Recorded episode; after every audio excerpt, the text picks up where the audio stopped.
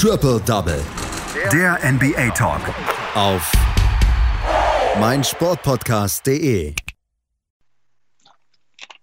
Die Milwaukee Bucks brauchten einen Anführer. Sie bekamen ihn. Giannis Antetokounmpo ist ausgefallen. Dafür kam dann Brook Lopez, der 33 Punkte macht. Vier Spieler sorgen für 106 der 123 Punkte der Milwaukee Bucks bei ihrem Sieg gegen die Atlanta Hawks und der Übernahme der Führung. 3 zu 2 steht es jetzt in den Eastern Conference Finals zwischen den Milwaukee Bucks und den Atlanta Hawks. 3 zu 2 steht es und beide Teams müssen auf ihren Superstar ver verzichten. Das ist eine einzigartige Situation.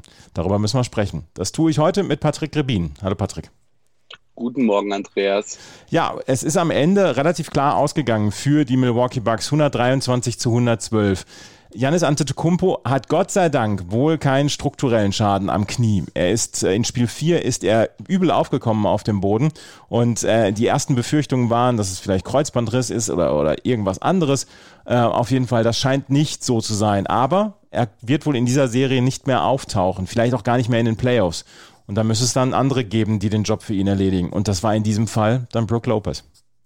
Ja, Absolut. Du hast es gesagt, sie konnten den Ausfall von Janis perfekt kompensieren, beziehungsweise hatten Glück, muss man fast sagen, dass Brook Lopez eben diese Career Night erwischt hat und ähm, eben für sie äh, kompensieren konnte. Und was auch noch dazu kommt, ist, sie sind einfach besser ins Spiel gekommen als in den vergangenen Spielen. Vor allem im dritten Spiel und ähm, auch im vierten Spiel hatte man das durchaus, ähm, sorry, im vierten Spiel natürlich, hatte man das wirklich ähm, deutlich gesehen, dass sie einfach das erste Viertel fast verschlafen hatten. Ja, du hattest am Anfang des Spiels hattest du einen relativ großen Vorsprung für die Atlanta Hawks.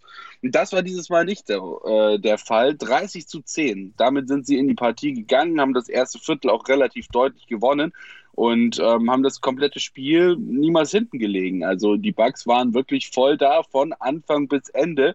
Ähm, der erste Defensiv-Rebound zum Beispiel ähm, für die Atlanta Hawks kam nach acht Minuten Spielzeit von Cam Reddish erst. Also das ist schon eine sehr, sehr deutliche Dominanz, die die äh, Milwaukee Bucks da gezeigt haben im ersten Viertel.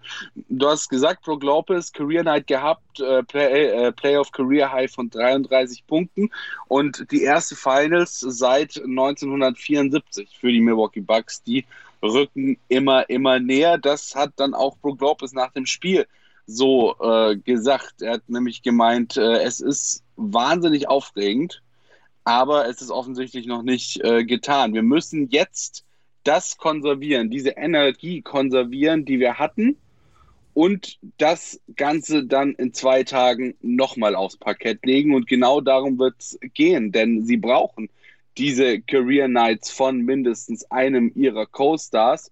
Äh, denn die Atlanta Hawks, ja, die haben jetzt auch ordentlich auf die Mütze bekommen, wissen, worauf sie sich einstellen müssen und sind das nächste Spiel dann wieder wacher äh, im ersten Viertel.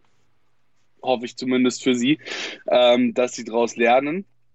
Und ähm, das Problem ist vor allem, dass ähm, Drew Holiday auch gesagt hatte nach dem Spiel, ihr Hauptziel war es eben, der Aggressor zu sein. Ich glaube, damit sind die Atlanta Hawks nicht so ganz klar gekommen, dass sie eben wirklich gegen ein Team spielen, das aggressiv zu Werke geht, das deutlich zu Werke geht und ähm, das ihnen vor allem auch die Grenzen aufzeigt. Es war ein schöner Teamsieg der Milwaukee Bucks, anders kann man es nicht sagen, du hast es gesagt, ähm, sehr, sehr viele Punkte da eben von ihren Co-Stars. Ähm, vier der fünf Buck-Starters mit mehr als 20 Punkten. Chris Middleton 26, True Holiday 25 und äh, Bobby Portis 22.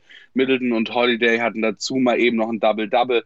Also wirklich ein sehr, sehr schön ausgewogener Sieg des Teams. Beide Teams mussten ohne ihren Hauptstar antreten ähm, und Bobby Portis hatte Janis Spot im Line-Up äh, und ja, wie gesagt, mit 22 Punkten ein Career Playoff High. Besonders deutlich und das war wieder tatsächlich wie in Spiel 3, war die Überlegenheit der Bucks in der Zone 28 8 nach dem ersten Viertel in äh, Points in the Paint und 66 zu 36 dann nach dem Spiel, also quasi äh, über das komplette Spiel hinweg. Und das ist tatsächlich auch ein sehr, sehr großes Problem. Daher rührt auch, jetzt kommen wir wieder zurück zu dem, was ich am Anfang gesagt hatte, ähm, der erste Defensiv-Rebound von Cam Reddish kam nach acht Minuten. Das ist viel zu spät kann sich erst nach acht Minuten anfangen zu rebounden und davor den Bucks äh, jede zweite Chance geben, die sie haben möchten. Ähm, das ist definitiv eine Sache, damit kommen die Atlanta Hawks absolut nicht klar. Und so kannst du die Atlanta Hawks eben auch so ein bisschen ähm, rausbringen, rauswerfen letzten Endes, äh, indem du einfach in der Zone aggressiv bist, vor allem auch in der Zone ähm, so ein bisschen deine Größe äh, zeigst, ähm, indem du sie in der Zone so ein bisschen, ich sag jetzt mal, die Zuordnung untereinander störst. Ähm, damit haben die Hawks wirklich Probleme. Das haben sie jetzt schon mehrfach in dieser Serie gezeigt und wie gesagt, ähm, hier war es jetzt nach Points in the Pain vor allem auch extrem deutlich. Atlanta schafft es dann zwar in der zweiten Halbzeit nochmal auf 65 zu 59 ran, dann war aber Schluss. Näher sollten sie am Ende nicht mehr kommen. Ähm, und wie es mit den beiden Stars aussieht, das ist tatsächlich noch nicht ganz so genau zu sagen. Trey Young, der ist laut seinem Coach Macmillan Game Time Decision fürs nächste Spiel und äh, Budenholzer, der gibt erstmal noch gar keine Prognose für ein mögliches, äh, für eine mögliche Rückkehr von Janis Antetokounmpo raus. Also, wer weiß, ähm, Trey Young könnte gegebenenfalls im nächsten Spiel schon wieder mit dabei sein. Bei Janis wage ich wie du schon gesagt hast, fast zu bezweifeln, dass wir ihn diese Serie zumindest nochmal wiedersehen. Aber wir sind uns einig, dass die Atlanta Hawks Trey Young dringend brauchen. Ja, definitiv, natürlich. Äh, Trae Young kann da nochmal ganz andere Akzente setzen. Ähm, er ist einfach ein wahnsinnig guter Spieler. Ähm, es gibt ja auch immer diese Diskussion, wer von den beiden Teams jetzt diesen, diesen Draft-Day-Trade äh, da gewonnen hatte zwischen Janis und Luca. Die Diskussion mache ich nicht mit, weil das ist relativ eindeutig. Aber es zeigt eben, wenn er so mit Luca verglichen wird, ähm, in welche Richtung Trey Young geht und ähm, was Trey Young seinem Team bringt.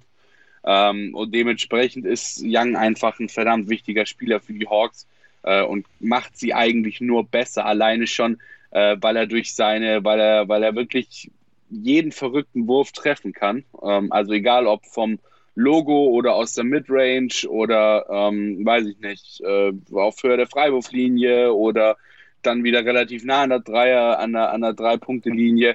Ähm, er trifft von überall, er kann von überall treffen und ähm, er kann so vor allem auch das Spiel wieder ein bisschen entzerren, ihnen ein bisschen Ruhe geben, defensiv ähm, und ist eben auch einfach ein Arbeiter, muss man ganz klar so sagen.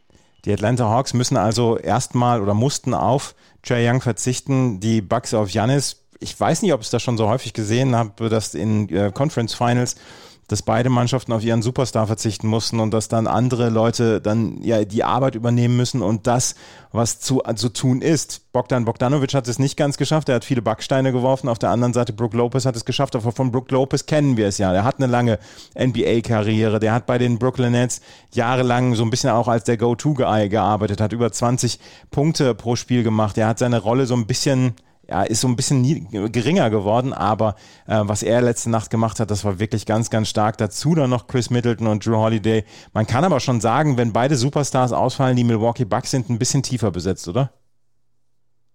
Ja, sie sind vor allem, ähm, sie sind vor allem veteraniger besetzt, sage ich mal. Also sie haben einfach viel, viel mehr Erfahrung. Weil ich meine, wenn du dir überlegst, äh, wer spielt denn alles bei den Atlanta Hawks? Ja, die Jungs haben alle keine großartige, die sind alle noch so dermaßen jung, die haben alle noch nicht mal großartige NBA-Erfahrung, geschweige denn Playoff-Erfahrung, geschweige denn ähm, Erfahrung, wenn es dann um solche wenn es dann um solche Decision Games geht, ähm, das ist natürlich schon ein Vorteil. Ich meine, Chris Middleton spielt 100 Jahre in der NBA, hat mit den Bucks schon haufenweise Playoff-Teilnahmen gehabt. Äh, True Holiday spielt schon ewig in der NBA. Ähm, du hast es gesagt, ähm, ähm, ähm, Brook Lopez spielt schon ewig lang in der NBA. Also das ist einfach von der, von der Erfahrung her schon mal ganz anders. Und das macht sich dann eben auch durchaus mal in solchen Decision Games, möglichen Decision Games ähm, bemerkbar. Trotzdem würde ich die Atlanta Hawks noch nicht komplett abschreiben wollen. Ich gebe zwar natürlich den Milwaukee Bucks jetzt auch durch die Führung, ähm, dadurch, dass jetzt eben 3-2 vorne liegen, gebe ich natürlich ähm, sage ich mal, die größere Chance mit, dass sie am Ende dann als Gegner der Phoenix Suns in den Finals stehen werden. aber komplett abschreiben würde ich die Bucks, äh, die, sorry, ähm, würde ich die Hawks trotzdem nicht wollen. In der Nacht von Samstag auf Sonntag gibt es Spiel 6 und sollte es Spiel 7 geben, würde das dann in der Nacht von Montag auf Dienstag stattfinden. Und dann kommen irgendwann die NBA Finals. Und dort wird der Sieger dieser Serie der Atlanta Hawks gegen die Milwaukee Bucks auf die Phoenix Suns treffen. Und dann werden wir natürlich auch hier bei meinem Sportpodcast.de bei Triple Double darauf, darüber sprechen. Das war heute Spiel 5. Das war Patrick Rebin mit seinen Einschätzungen zu diesem Spiel 5. Danke, Patrick. Sehr gerne. Triple Double. Der NBA Talk. Auf meinsportpodcast.de.